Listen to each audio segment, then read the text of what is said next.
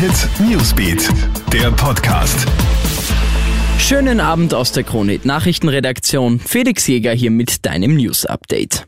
Mit dem gelben Impfpass ohne Test in die Gastronomie.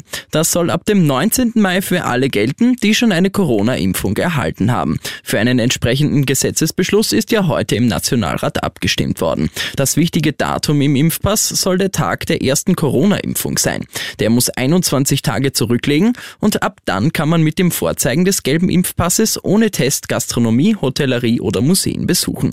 Der digitale grüne Impfpass auf dem Handy soll ab Anfang Juni verfügbar verfügbar sein. Am öffentlichen Leben teilhaben dürfen sollen aber natürlich auch Genesene und negativ Getestete. Diese sollen mit Geimpften quasi gleichgestellt werden.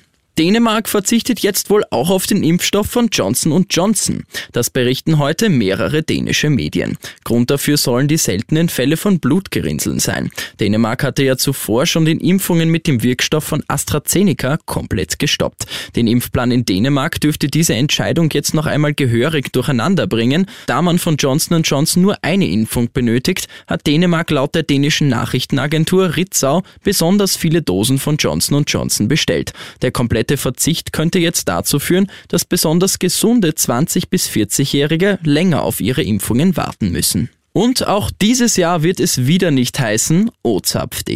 Das Münchner Oktoberfest fällt auch dieses Jahr wieder aus. Das haben Münchens Oberbürgermeister Dieter Reiter und der bayerische Ministerpräsident Markus Söder heute bekannt gegeben. Die Begründung, selbst bei einer hohen Anzahl an geimpften Menschen wäre das Ansteckungsrisiko einfach zu groß. Wirtschaftlich ist die erneute Absage für Wirte, Schausteller und andere Berufsgruppen natürlich ein erneuter Schlag mit über 6 Millionen Besuchern und einem Wirtschaftswert von 1,23 Milliarden Euro im Jahr 2019 gilt die Münchner Wiesen ja als das größte Volksfest der Welt.